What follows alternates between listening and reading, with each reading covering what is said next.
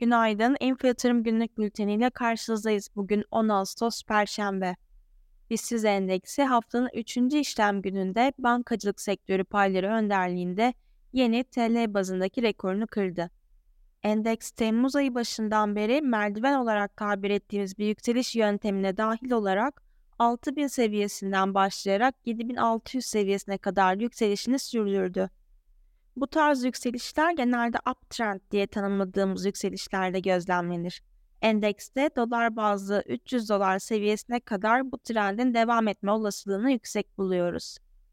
Küresel tarafta ise Fed'in faiz artırımlarının çok bilinmeyenli denkleme dönüştüğü bu dönemde gözler bugün açıklanacak A B D enflasyon verisine çevrildi.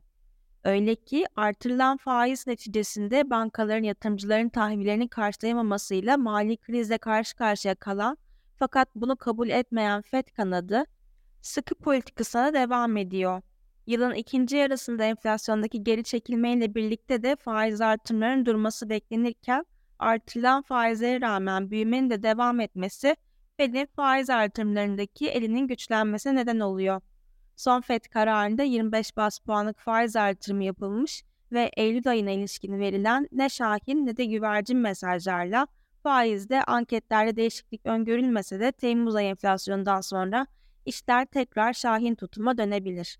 Her ne kadar A B D enflasyonu kontrol altına almak için faiz artırmış ve baz etkisi kaynaklı olarak yüzde üçe kadar gerileyen enflasyonla yüzde iki olan hedefine yaklaşmış olsa da Temmuz ayında yıllık bazlı enflasyonun yüzde üç virgül üçe yükselmesi bekleniyor. İstihdam tarafında devam eden güçlü seyrin etkisi, iç talebe bağlı olarak geri çekilen enflasyonu Temmuz ayında sınırlayacak gibi görünüyor. Çekirdek enflasyonun yıllık bazda yüzde dört virgül sekizde sabit kalması da beklentiler arasında.